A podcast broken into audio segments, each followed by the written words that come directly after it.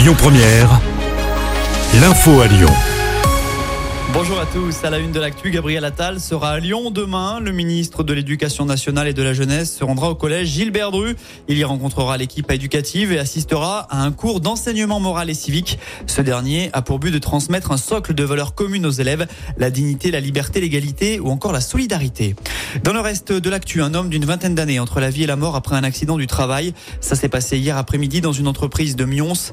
La victime a été brûlée à 70% après l'explosion de bouteilles d'hydrogène. Pronostic vital est engagé.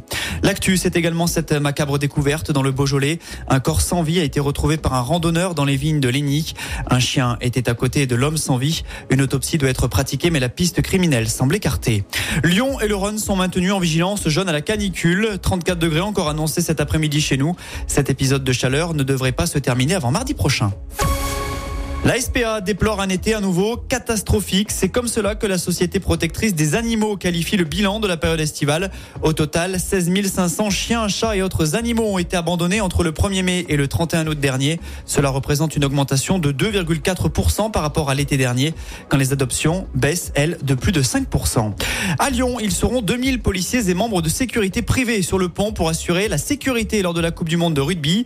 À quelques heures du début de l'événement, les services de l'État ont levé le voile sur le dispositif mis en place durant le mondial. Au total, 5000 policiers et gendarmes seront mobilisés chaque jour dans le pays. Lors des déplacements, les nations bénéficieront d'une protection du RAID et du GIGN.